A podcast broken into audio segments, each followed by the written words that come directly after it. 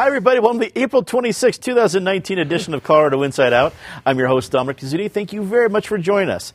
Let's get a quick take on Senator Cory Gardner unleashing a series of tweets, a tweet storm, if you will, that condemn the idea of giving voting privileges to convicted prisoners who are currently serving time.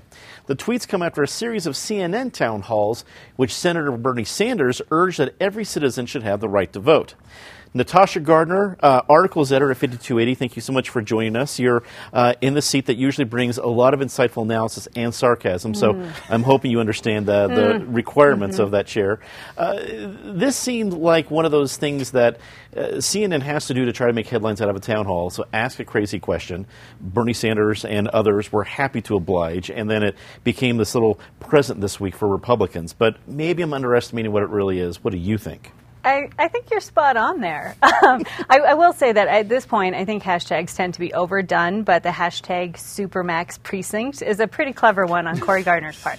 Um, and it, it did exactly what I think he intended to do. It is over a thousand comments on his original tweet when I looked this morning. So, yes, there's this moment in the town hall that then becomes this, this political moment that Cory Gardner can use to, to continue the conversation. My concern would be that we're not continuing the conversation, probably either with Bernie's. Uh, response or with Cory Gardner's response. And this is a serious topic that deserves a, a fair treatment. Ed Sealover from the Denver Business Journal, our man at the Capitol. Uh, what do you think about the reaction to this? Is it is simply just uh, a great gift for Republicans, or is there that missing serious conversation that Natasha refers to? Well, I mean, there certainly is a conversation to be held out there, but it's an interesting conversation because it's one that hasn't been brought up really before this race. It's not like we've been rehashing the issue of whether prisoners should be voting for the past several elections. This is brand new, and it's certainly, uh, honestly, she's right. I mean, it, it, favors Republicans, I think, for the most part in this. This might be a, a great Bernie Sanders idea. The one thing I would be a little worried about if I were Cory Gardner, it's very clear that all of the six dozen Democrats that are running against him in the 2020 election are not running against Cory Gardner so much as they're running against Donald Trump and, hey, Cory Gardner happens to be in the same party as him. If Gardner takes on more Trump like characteristics like these tweet storms, he's playing a little bit into Democrats' hands political analyst Eric Sondermann.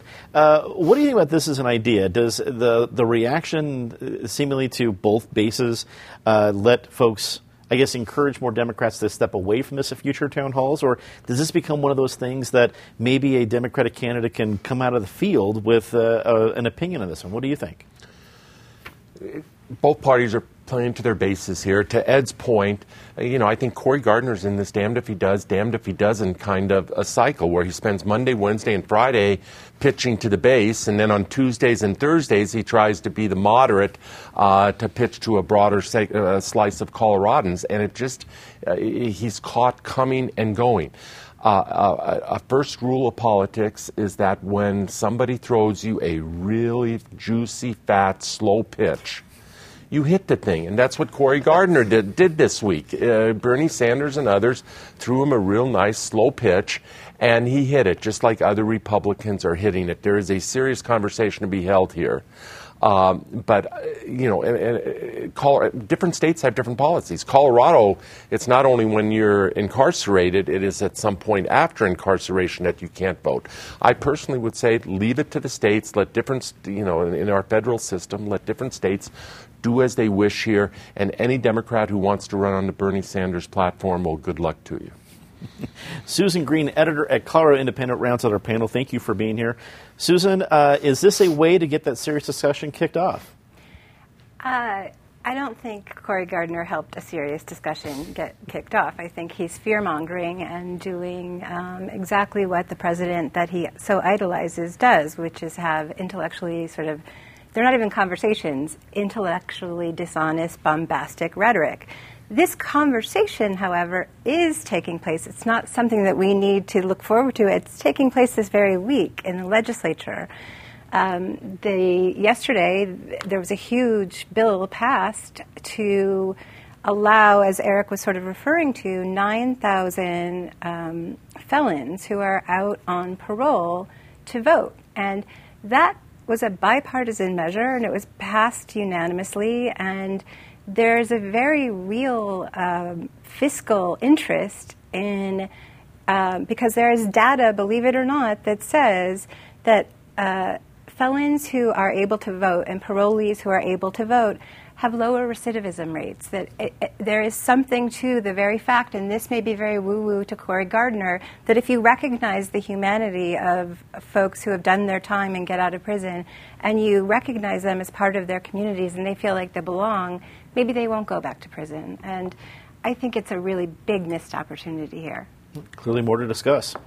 With only a few days left in the 2019 legislative session, issues are beginning to heat up. The paid family leave bill was pulled by its sponsors this week, a bill that would eliminate cash bail for low level crimes, and a bill that would fund full day kindergarten using marijuana tax money all remain in flux. Meanwhile, Governor Jared Polis has proposed a new bill that would create a tax on vaping products and increase taxes on all nicotine products. Natasha, the end of any legislative session is usually a piranha tsunami. It's, it's our, it's our internal for, uh, uh, phrase for something bigger than a Sharknado. Uh, but this one seems even crazier. Uh, what do you think of all the crazy issues we're seeing this week? I, I think exactly that. We maybe need an earthquake scale of the Sharknado um, situation. I think, you know, it's a little premature to start being retrospective on the session, but I'm going to do it anyways because I was thinking about last session, which was characterized by so much um, inaction, so many stalls, so many stalemates happening. And we've seen with this session almost the exact opposite a sense of maybe things are moving too fast. That's certainly something the Republicans have raised again and again. But now that we're down to the final days, we're really seeing a push for the issues that they want to finish up to sort of dot the, dot the I and cross the T on before, before the end of the year. One of those that went through that you mentioned was the eliminating the cash bail for low level offenses. That was something that was sponsored, um, actually had bipartisan support, but I'm going to specifically call out Leslie Herod's work on that. She has been a big advocate on the Capitol for criminal justice reform in many different ways. In addition to that, community activist Elizabeth Epps was really influential in getting that signed in by the governor just yesterday. Um, that's something that can have an impact on our community literally today. It's something that's effective immediately. It could potentially decrease populations in jails. There's just all kinds of uh, re- benefits that may trickle down from this, and I think it's a good example of where lawmaking, bipartisan lawmaking, can be really successful.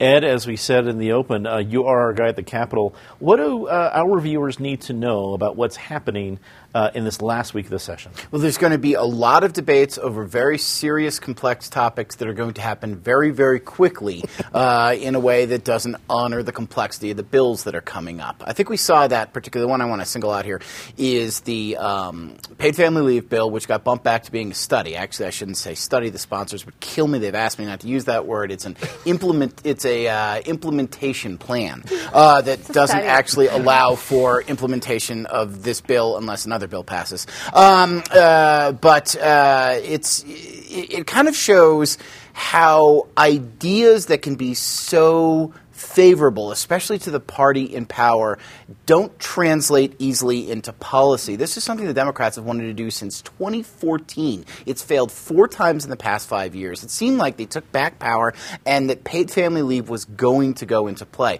But there were too many questions that came up about was this program fiscally solvent? There was so much of a business backlash that I don't think there was. Uh, the, the, the Democrats are ready for this. I mean, people like Senator Pete Lee of Colorado Springs, not a guy who's a swing vote most of the time, really started questioning this because he heard so much from people within his district. Uh, and as such, they're going to have to take another year to look at this and come up with a plan that they can convince skeptical Democrats to get behind before moving forward. Um, it, it just shows that even when you have the power at the Capitol, it doesn't give you carte blanche to go forward with big picture ideas unless you can put them into paper. Uh, and I think we're going to see a number of bills die in the coming days as well well. Uh, I'll tell you one, for example, the one that would allow cities and counties to uh, um, enact rent control because those big picture ideas don't translate into the policy. Um, watch for a lot of that over the last week.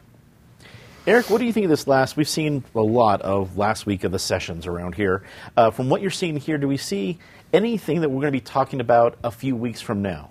Sure, it'll be part of the retrospective a week or, or, or, or, two weeks down the road. Uh, I mean, to some of Ed's points, you know, politics is politics, but every once in a while, economics needs to intrude, as it does in the rent control debate, where, where some things are politically popular and, and just economically completely uh, non feasible.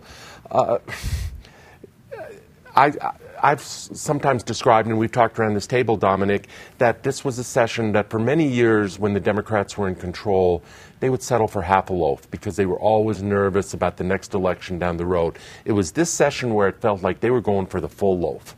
And I think what we're seeing in the closing days or closing weeks is there's still a few slices that they're going to leave, a few slices of bread they're going to leave in the package and maybe or maybe not uh, deal with next year. The family leave bill, uh, a couple, a couple others um, as as well. The one that I noted this week was uh, Governor Polis and others endorsing a ballot issue, which I think they're going to have the legislature refer and put on the ballot. So that is going to be a big issue, presumably, that we'll be voting on this fall, Ed, the 2019 election, the, the vape tax, cigarette tax increase. Uh, in years gone by, I mean, my, my old firm did the only cigarette tax, the only major statewide tax increase to pass in this state since Tabor. That was back in 2004. There was a much more recent one, I believe 2016, that failed because the industry, the tobacco industry and allied interests went hard at it. I think they learned in that one that you can shoot these things down with an aggressive campaign. Polis is investing a lot early in his tenure on this notion of uh, another sin tax increase uh, to pay for pet democratic programs, including education. Susan, there's a lot of topics in the last week of any session, but especially this one. Uh, take your pick. What do we need to be, be paying attention to during these last seven days? I think it's going to go by so quickly, there's not really enough time to pay any attention to much. And I think that's actually a problem in the way that the session has been scheduled. I think there are a lot of complaints that um, important bills have been back ended and will not be given justice. I, I think probably with a week or so left, it might be too early to talk about the story, the overarching story of this session. But I think one of them for sure is what's going on in the Sen- in, with the Senate Democrats. Um, what happened with family leave is very much, as my colleague um, Alex Burness points out, similar to what happened with the death of um, death penalty repeal, where you had three or four um, Democratic holdouts. These were bills that were expected to slide in um, death penalty repeal had the support of the governor. Family leave, um, he was trying to sort of broker some sort of win win situation. But I think in both of those cases, with these Democrats who have been wanting to take back that chamber for so long, these are core democratic values um, repealing the death penalty, paid family leave.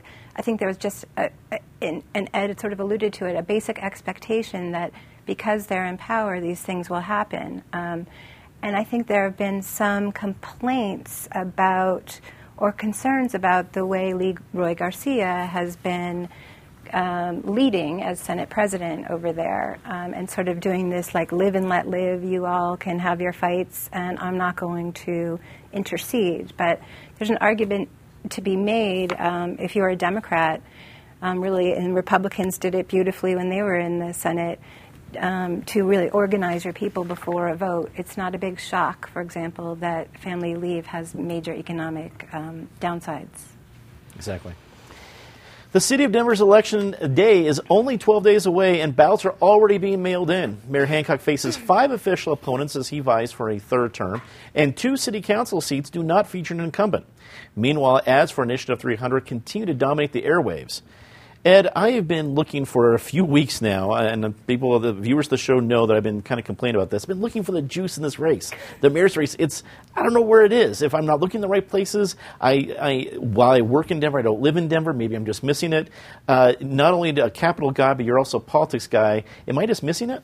Well, I'll tell you how I summarized this race, which I did a couple weeks ago in a, in a story we wrote on it. It's that uh, Mayor Michael Hancock has overseen eight years of boom in this city. He sees pretty much nothing but positives out of that. The three people that are running against him see largely negatives out of that. So um, it's not so much juice as much uh, an ideological matchup there. Do you view Denver as a city that is on the right track? Uh, if you do, Michael Hancock will tell you, vote for me. Do you view Denver as a city that has more more problems in terms of gentrification, poverty, homelessness, uh, transportation, etc., then it's time to bring someone else in who can handle that. Um, that is that's the race. There's not a lot of juice to it. Um, I think what was interesting about the past week is that while there may be six people on the ballot for mayor, uh, it's becoming increasingly clear this race is Michael Hancock versus Jamie Giellis. Uh, it's becoming increasingly clear with the way that uh, a pro Hancock uh, independent group is going out full fledged against Gelles, according to the Denver Post, uh, with some ads that we've seen today.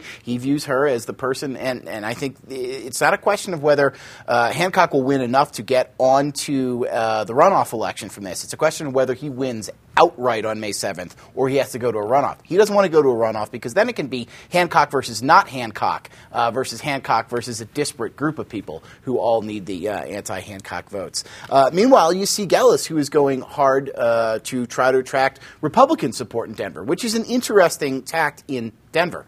Um, uh, you know, the, the, those eight people are important. Yes, yeah. the, the, Republicans for Giellis mailer, uh, mailer that went out this week showed that she's looking for a new crowd to get out there, and she thinks that's the crowd that's going to push her over. Um, I, you know, I don't know exactly what's going to happen here, but I think we are concentrating on two different visions, and those are the two that people will be asked to vote between. Uh, Eric, uh, let me go to towards Initiative 300 because you're seeing a lot of ads for that, and frankly, a lot more of the images about anything part of Denver you're seeing around this. Does that affect the mayor's race at all?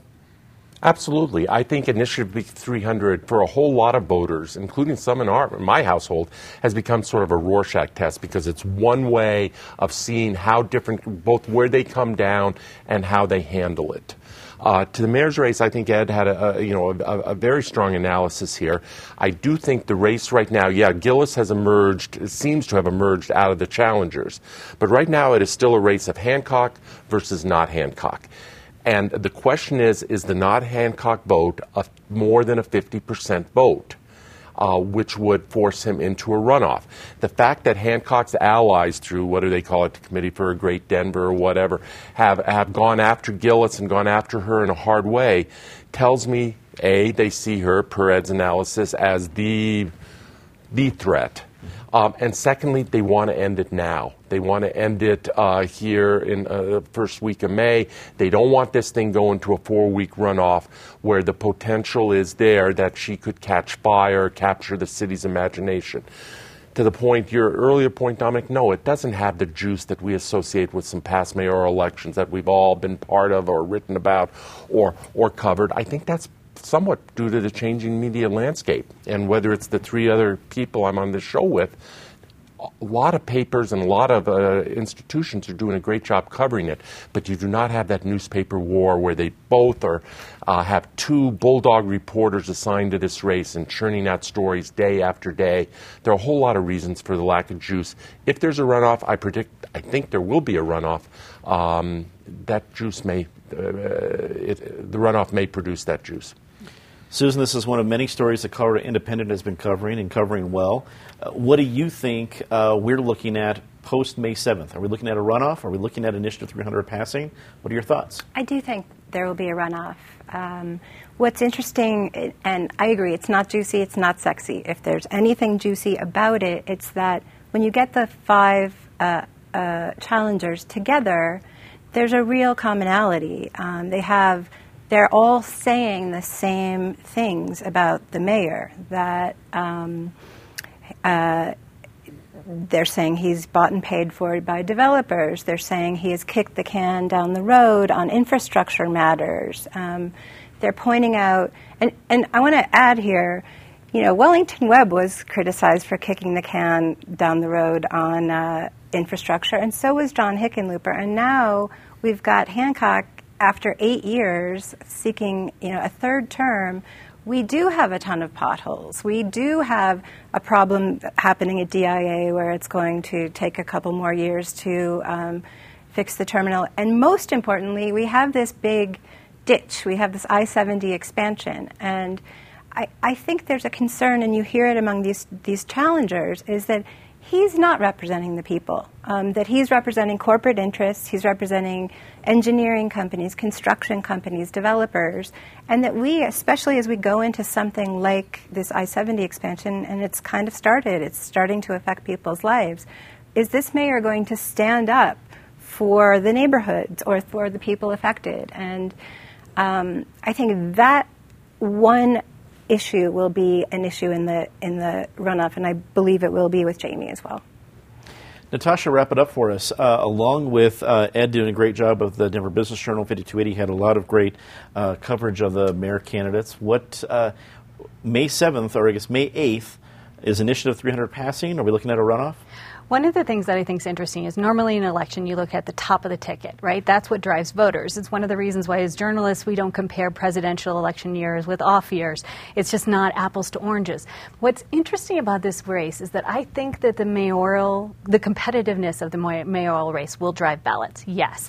But I think that the problems we've seen with growth and the concerns that we've seen with growth are going to pull out voters from the actual council districts, and that they may have some of those individual districts might have greater turnout because of that. Because I think those questions about growth, people, yes, on a greater level for Denver, that matters. But when we drilled in in our coverage on individual council districts, the question of growth looks very different depending on where you're at in the city. And that's going to play out on election day. We're going to get a very quick take on this last one. Mark Kennedy continued his visits to the various campuses of the University of Colorado system this week, getting mixed reactions from members of the CU community. The regents will face a final approval vote in just about a week or so on him becoming the next president of the CU system. Uh, let's go, Eric, your quick take on what uh, how Mark Kennedy is playing to the CU community. Well, he's not playing well to most of the actual CU community. Very quick take. I'm not sure it's totally fair to hold him to a voting record in Congress two decades ago or thereabouts when there are a whole lot of Democrats who had the same position on some of these issues that are being talked about as he did. My question is is he the best person that we can recruit for this job? I'm not it's not about politics, it's about talent. I'm unconvinced that he is the, the cream of the crop. Susan, what do you think? And I know before the show we were talking about uh, the idea of mixed reviews. Uh, what do you think about that and your quick take on Mark Kennedy? Yeah, there's nothing mixed about the reviews. If you go to these public meetings that he's having, um, as I said before the show, there are people lined up to ask him questions. And you know, not all these people have tenure. Some of them are people who sweep the floors at the university who are concerned about whether they'll have reproductive choice in their health care. They're, peop- they're students, they're young people without tenure. Um, there is a lot of frustration about um, what they see as a sort of m- mediocre and um, maybe intellectually um, incurious candidate. I think um, I'm writing this, and people should look for this story soon on the Colorado Independent. But I think what's interesting behind the scenes is that you have um, a portion of these regents who say they were not aware of his background and they were not aware of um, his votes in Congress, um, and a portion who say, well, you know, you could have Googled it. And so um, I think what it leaves is the university looking like it didn't do its homework, and that's very bad for CU. Natasha, does it get approved? Um, I'm going to let them make that decision. That's their job. what I will say, though, is that eh, for this search and maybe any of the candidate searches, there are pros and cons of forwarding only one candidate. Mm-hmm. But when you do that, I think this sets um, uh, some good questions about if there really are benefits or if there should be a more competitive selection process. Ed, wrap it up for us. Ten years ago, they, uh, the regent selected a very partisan Republican candidate in Bruce Benson, led to the university getting a lot more money coming in, uh, a reputation boost. The question now is really do you want that same kind of president again, or do you want to go in a different direction? That should influence how people vote on Mark Kennedy, not his uh, congressional background. Let's get to our very favorite part of the show, Disgrace of the Week. Miss Gardner, is your chance to start her off. So the G line is finally running, but if you were waiting for it this morning, there were delays. I'm sure they will figure it out, but I, I, I it takes to, a while. I need to give credit uh, to my dad on this one. He goes, uh, leave it to RTD that the G line goes to Wheat Ridge and the W line goes to Golden. It's great. Ed. on, on, a slightly more serious topic, the uh, Sri Lankan bombers. Um, uh, it, it is a terrible act of tragedy to, to attack people during such a religious day. I hope whoever these people are never use the name of God for their justification. You're here. Eric. You're here. Uh, the Denver Teachers Union, the Denver Classroom Teachers Association, has a mess on their hand. They had an election for president. They counted the votes one time. It looked like the challenger won by eight votes. Then they saw that a bunch of schools had voted more votes than there were teachers in those schools. So they throw, threw the ballots from those schools out, and that resulted in the incumbent winning by 11 votes. They don't know what to make of it. They don't know where to have a revote. For those who preach transparency, maybe it should start internally. Susan. I'm riffing off the transparency thing. I'm not going to name any names here, but I, I'm going to speak right into the camera to these folks. People who are elected into government or who work in government, who, especially public information officers who are supposed to give public information but actually um, block it. I think that's a disgrace, and I wish uh, the general public was more aware that this goes on. It's time to say something nice rather quickly. Natasha. National Parks Week, it's a huge part of our economy, but a big part of why we live here and love living here. So kudos to our outdoor spaces. Ed. Videos are surfacing of people who got out of their cars, tried to help um, firefighters pull the hose across the I 70 fire yesterday. It's good to see we can still come together in a moment of tragedy. And I think a story too about one of the homeless guys that came out and tried to help. There's a lot of lot of heroic stories from that. You're right, Eric all the attention on these 20 or 21 Democratic candidates so far for president. How about Governor Larry Hogan of Maryland, a Republican who is seriously considering mounting a challenge? It will probably be a hopeless challenge, but still an important challenge to, to President Trump. Susan. My three colleagues, Mary Winter, Mike Litwin, and Tina Griego, who all had birthdays this week. Um, happy birthday to them. And to my son Ike, who aced his math test. Nice. Yeah. Uh, I want to give a quick shout out to Kent, a, a, kind Colorado Inside Out viewer. I got to see you at a movie screening this week. It's, uh, thanks for watching. And a quick reminder that later tonight we will feature all six candidates running for mayor of Denver on Colorado Decides at 9 p.m. Trust me, it is good TV. You will not want to miss it. Also, all of our AARP City Council debates are available at cpt12.org. So if you're voting in any city council, well, most of the city council races in Denver, there are some, there is something there for you. That is all the time we have for this episode of Colorado Inside Out. For everybody here at CPT 12, I'm Dominic Dezzutti. Thanks very much for watching. Good night.